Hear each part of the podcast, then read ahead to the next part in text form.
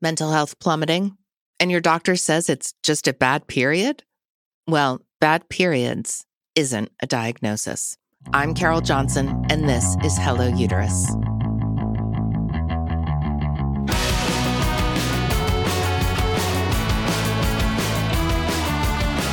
In this episode, we're talking about premenstrual dysphoric disorder, or PMDD, a condition that is often blown off with devastating consequences. But first, uterus in the news.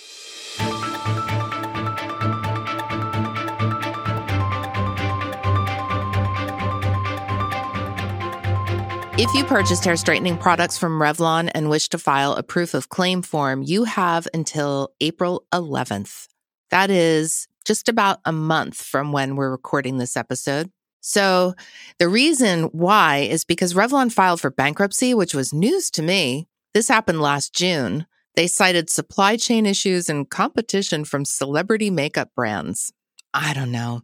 I mean, maybe, but bankruptcy? I mean, did it eat into it that much? Or or is this maybe a sign of what's to come? Because if you've been listening to this show for any time period, you know that I think these companies are all going to be experiencing a wake up call from people who've purchased their products and are now dealing with a lot of chronic conditions as a result. So just make sure that if Revlon was the product that you used, you need to get that claim form in by April 11th. You can Google it. The first half dozen results will direct you to law firms that are managing this class action lawsuit and um, you can file your your claim with them.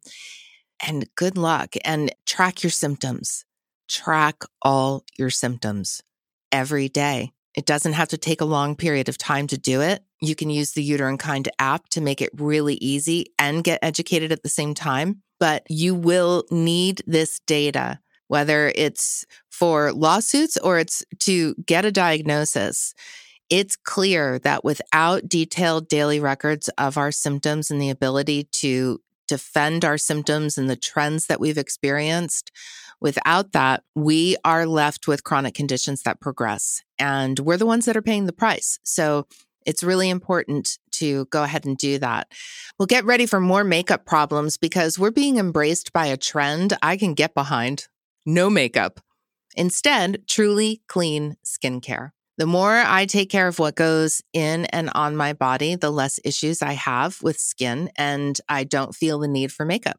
And this has been going on for probably like the last five years as I've just continued to clean out my life, clean out my life, and try to remove anything that is an endocrine disruptor, plastics, it is a long process to do, but my health is improving dramatically. And this is the only change that I've been making.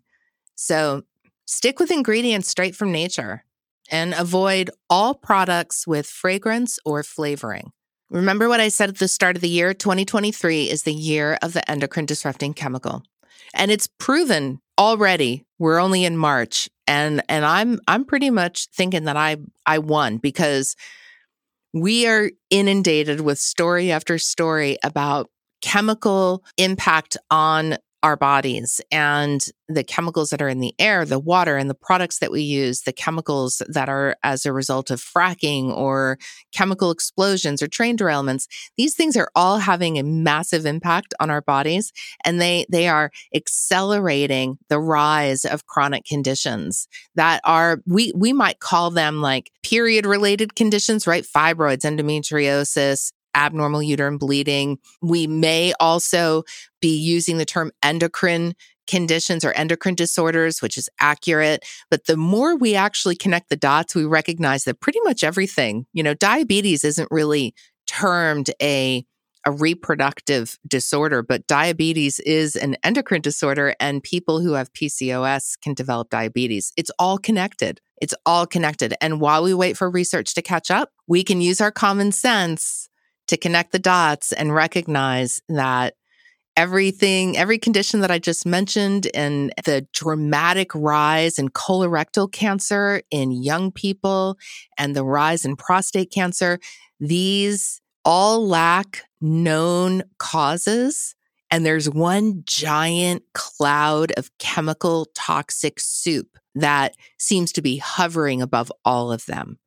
So, the one thing that you can do is take action in your personal life today and pay attention to these warning signs. There is only good that can be realized when you eliminate your exposure or reduce your exposure as much as you possibly can to endocrine disrupting chemicals. And we're here to help. So, after a quick break, we're going to dive into premenstrual dysphoric disorder. There's no easier way to make sure that your beauty and personal care products are what they should be safe and good for you than finding a source you trust that does all the homework for you.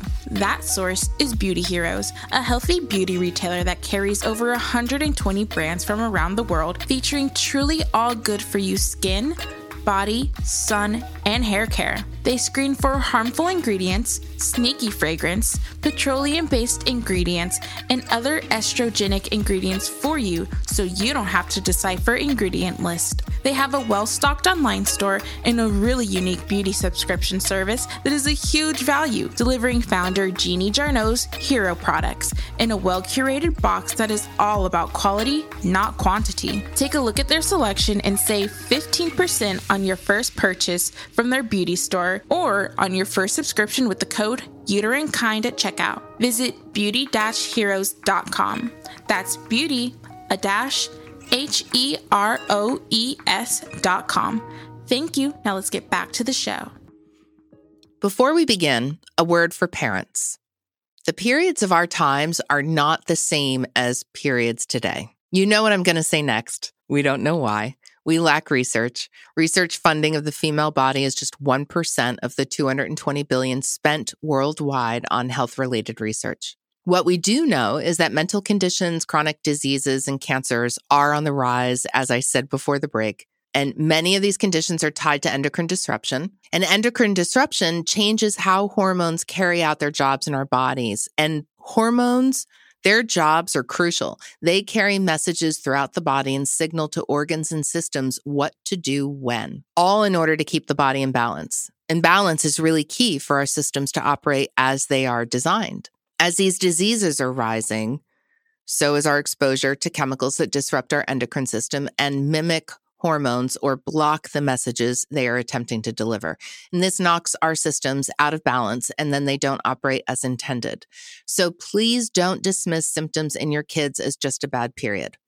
Also, know that you will need to get informed before going to a doctor because not all doctors will take symptoms of premenstrual dysphoric disorder seriously, especially in adolescence. So get ready to defend symptoms and advocate from an educated position in order to avoid a delay in diagnosis. And this is crucial for, for all conditions, most certainly PMDD. So what is it? Well, it's loosely defined as a more severe form of PMS, which just strikes me as problematic out of the gate as a definition because PMS is completely blown off. So if it's like, oh, it's just worse than PMS. Oh, so it's just really bad PMS. No. no, it's not just really bad PMS. And PMS has been kind of mutilated over time and it's used in a derogatory fashion rather than actually being considered a true condition that really negatively impacts people. So we'll start with just the ovulatory cycle and the fact that it's 28 days long. And PMDD is a timing oriented condition. It actually does show up and then disappear.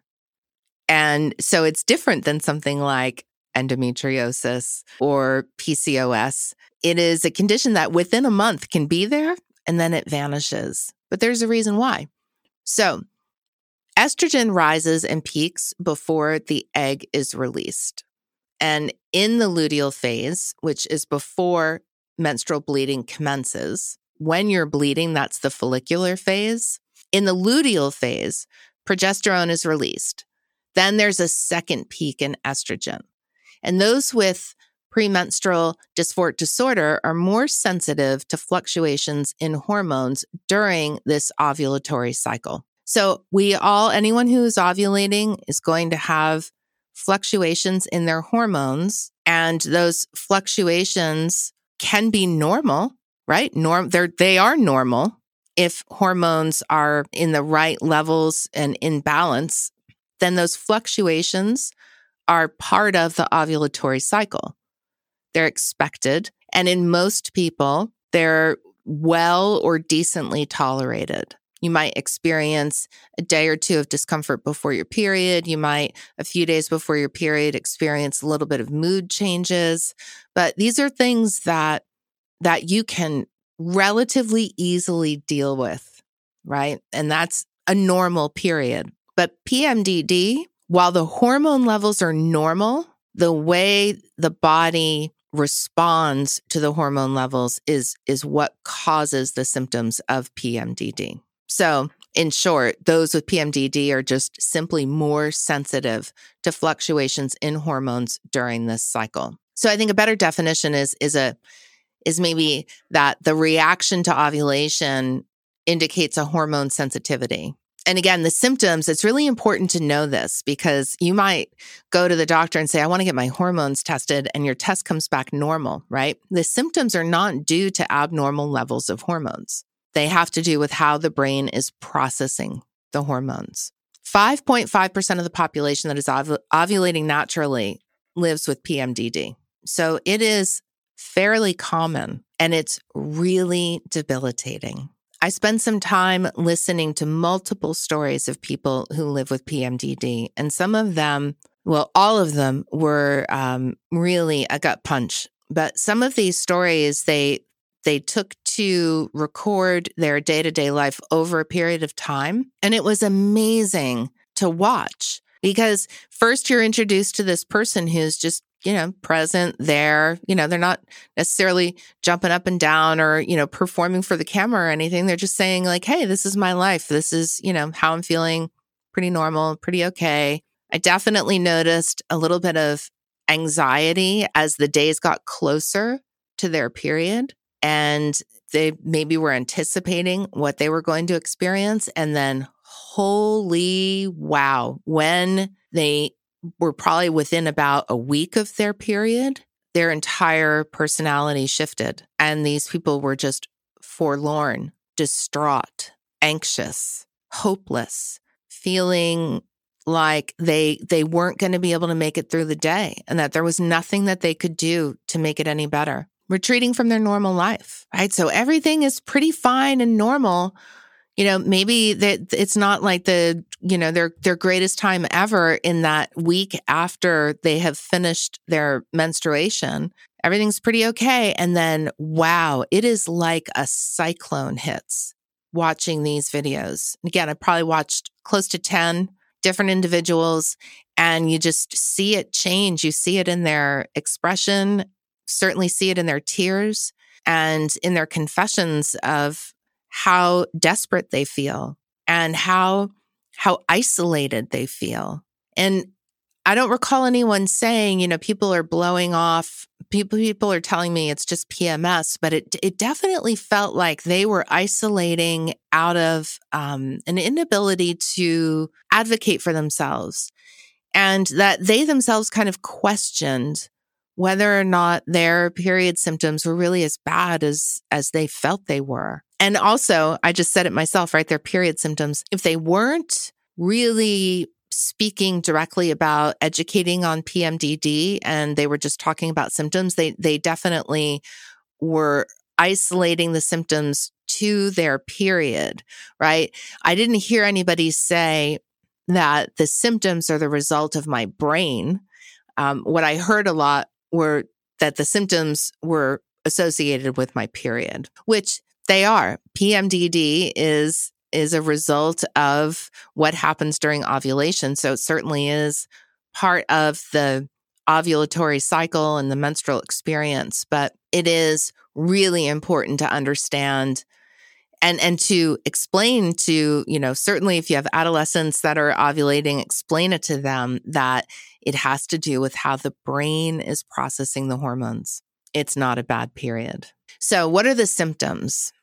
Well, there are four symptoms that when one is trying to determine if PMDD is in fact the cause, you have to have one of these four symptoms. And they are emotional swings, irritability, anger, conflicts, you know, a lot of, a lot of rise in conflicts out of anger and irritability. So lashing out, things like that, depression and anxiety, right? So emotional swings, irritability and anger, depression and anxiety. PMDD requires the more mental health symptoms. It's not just physical symptoms, but we're going to get into physical symptoms in a second. So you have to have one of one out of those four. And then overall, five symptoms in total need to be present. So what are the other symptoms that your doctor may look at? Decreased interest in usual activities, fatigue, lack of energy, lethargy, changes in appetite. So eating more, maybe not eating, hypersomnia or insomnia. So sleep disturbances, difficulty concentrating, feeling overwhelmed or out of control. That was a big one on the videos that I watched that the patients themselves were describing. And then physical symptoms like pain and bloating, breast tenderness, and headache. But if you only have physical symptoms, then PMDD is not the diagnosis. Again, it's primarily about the brain and emotional sensitivity and sensitivity to hormones, not the physical symptoms. It's also to, important to know that PMDD is not a medication induced mood disorder. PMDD is not a result of birth control pills. So, birth control pills prevent ovulation, and PMDD requires ovulation. There is a lot of research going on right now around mental health and the impact that birth control pills can have on mental health. So the way to to really just isolate this conversation on PMDD and be able to help you have a conversation with your doctor if you're on birth control pills or if your adolescent is on birth control pills then PMDD you can just take it off the table because it requires ovulation. Now here's the thing that was very interesting that I mentioned earlier about timing. PMDD resolves itself each month. And while it may not happen every month, when it does happen, the symptoms follow a timing pattern. So the symptoms begin to accelerate in number and in the measure of impact on the body. So they, they get worse as you approach the onset of menstruation in that luteal phase. So for some people, that can be in the two weeks before they begin bleeding before they begin menstruating? Definitely the week before. And the the trajectory of these symptoms accelerating, it's pretty steep. So it kind of comes on, like I said, like a bit of a cyclone. It's on an upward trajectory all the way up until the point at which the person begins to menstruate. And then it slowly descends. So the symptoms will resolve around three to four days after menstruation commences. And that kind of sounds a little bit like PMS, right? Like, oh, you feel a little bit crappy beforehand. And then, you know, a few days after your period begins, after you begin menstruating for that month, your symptoms will settle down. But in the case of PMDD, again, we're talking about really disruptive symptoms. We don't need to repeat them we already we already went through them but i just want i i don't i want to be really careful of not aligning pmdd with pms in any way shape or form so in the research what they have found and there's not much. We know that right? But what they have found is that those with pmdd have poor serotonin levels. Serotonin which acts like a hormone affects mood and how you're feeling. It helps concentration, it helps with learning and memory, and it impacts our ability to enjoy things. And the luteal phase of the ovulatory cycle has been shown to impact serotonin levels, but research has not determined why. And those with PMDD also show imbalanced GABA activity, which are GABA activity. GABA is the messengers and there's a group of them and they keep things in balance to create a feeling of calm. And so those are the two things that have been isolated in research that are specific to those living with PMDD. There's a serotonin issue and there's a GABA issue. So another reason why I think it's really important to be talking about this is when it comes to treatments. Typically, the treatment for PMDD is SSRIs oral contraceptives, and GnRH agonists.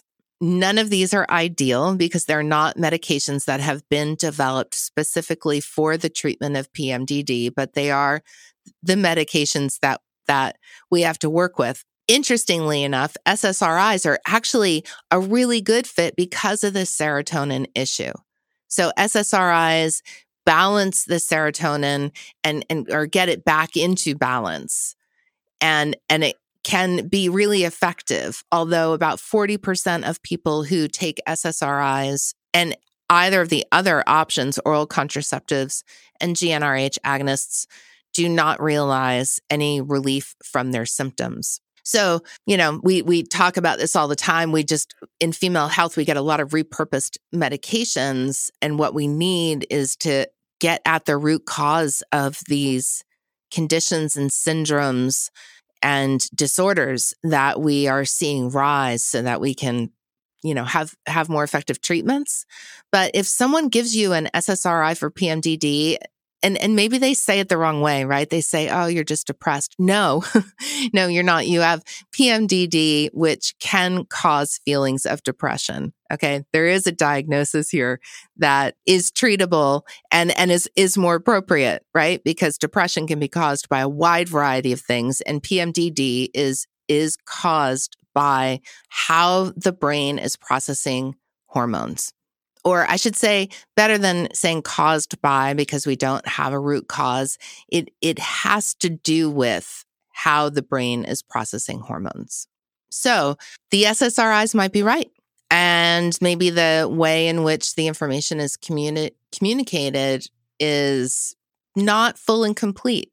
So I know that I've certainly experienced being blown off, having my symptoms being blown off, and and having therapy suggested uh, rather than getting to the root cause of my symptoms, which in my personal case were fibroids and un- undiagnosed fibroids and undiagnosed celiac disease. But and and I was offered um, I forget the name maybe Wellbutrin or something like that which I took for some time but it didn't uh, have an impact on my symptoms. So it's really about connecting the dots, right? You want to get with a doctor who is talking about PMDD in a way where it's it's clear they understand what we know today and they're and as a result they're not going to say your tests are normal when your hormone panel comes back normal right that's really important because it is not about normal levels of hormones i keep drilling that and i won't anymore that'll be the last time i go over that point 10 times. I just think it's so important. It is so, so important to understand these conditions because once you have that solid foundation of understanding, then you can spot misinformation as you're trying to receive care.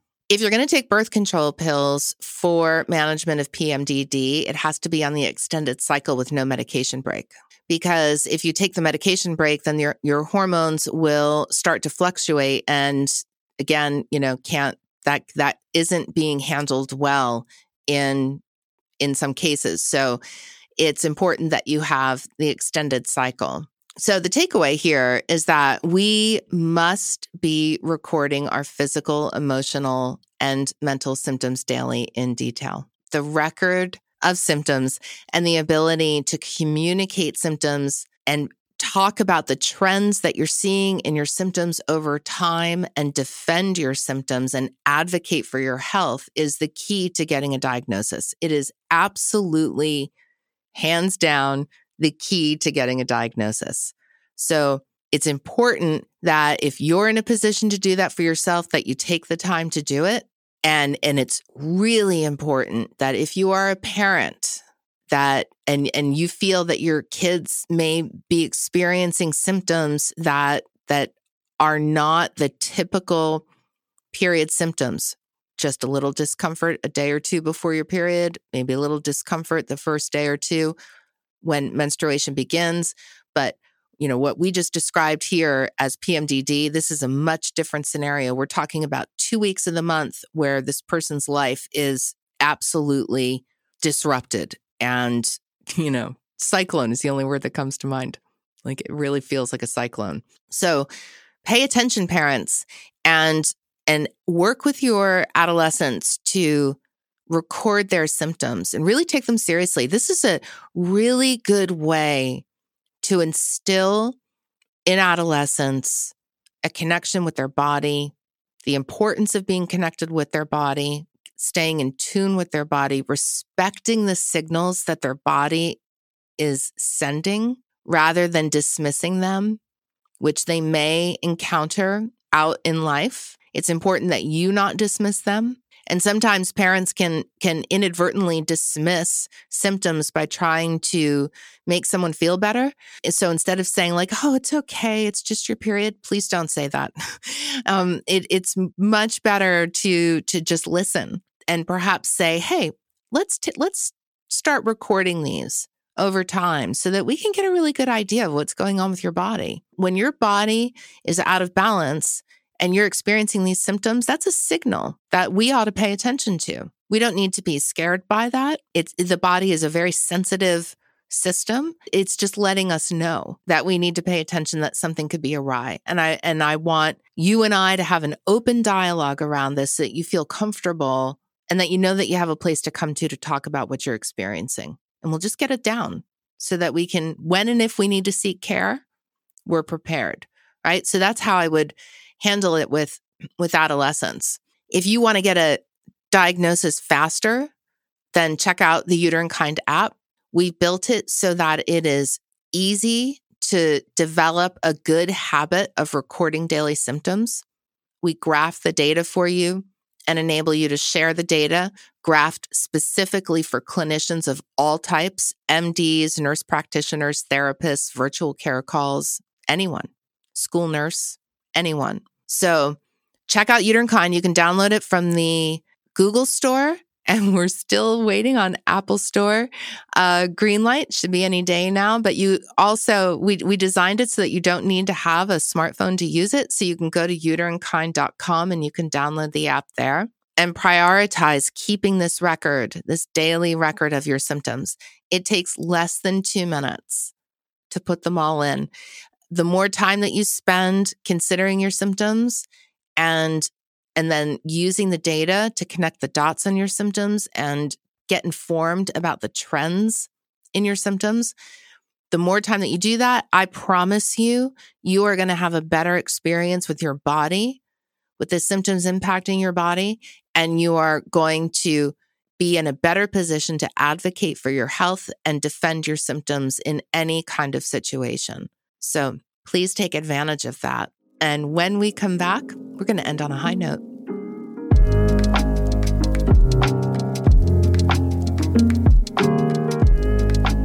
It doesn't take much to lower your risk of disease. In fact, it only takes 11 minutes, just 11 minutes to get from where you are to wildly healthy. Okay, now I'm exaggerating, but actually, this is really good news. I, if it feels like such a relief, like a, a big fresh breeze, because we are inundated with so many messages around, you know, workouts and diets and, you know, what celebrities doing what, like ridiculous workout and tire flipping and rope smashing and climbing stuff. And, you know, it can be really kind of demotivating to see all of that stuff, right? And you think, God, I'm, I'm just not, I'm not going to do that. It's just not, I don't have it in me. But I know you have 11 minutes a day. I know you do. You have, there has to be 11 minutes where you can stand up and you can briskly walk.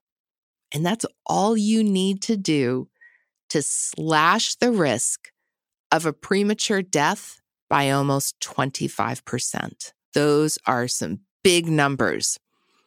This research came out of the University of Cambridge.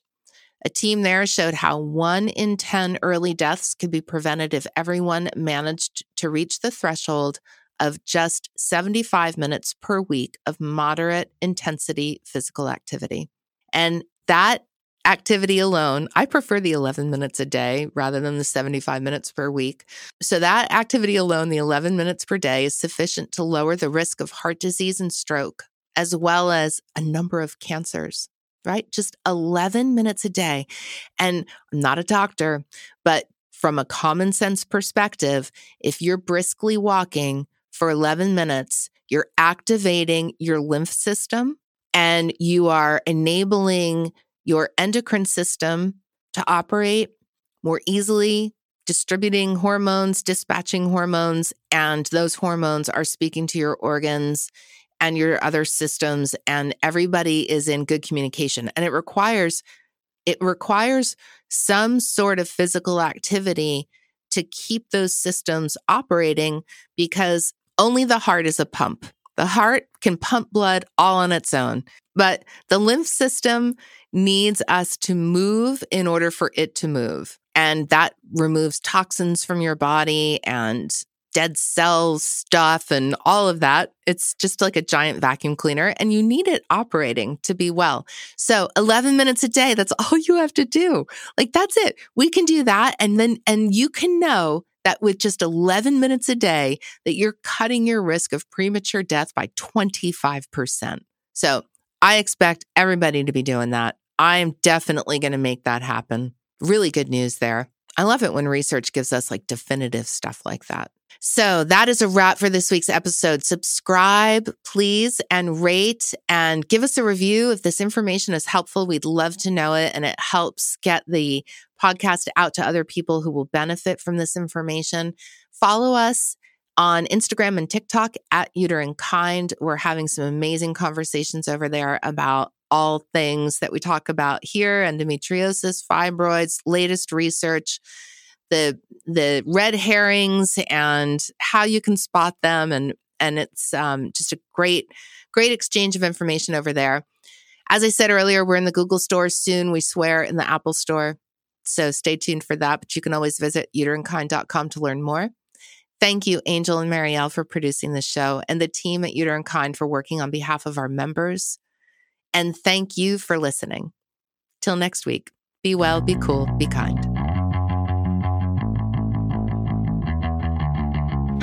The Hello Uterus podcast is for informational use only. The content shared here is not used to diagnose or treat any medical condition. Please ask your physician about your health and call 911 if it's an emergency. And thank you, Uterine Kind, for listening.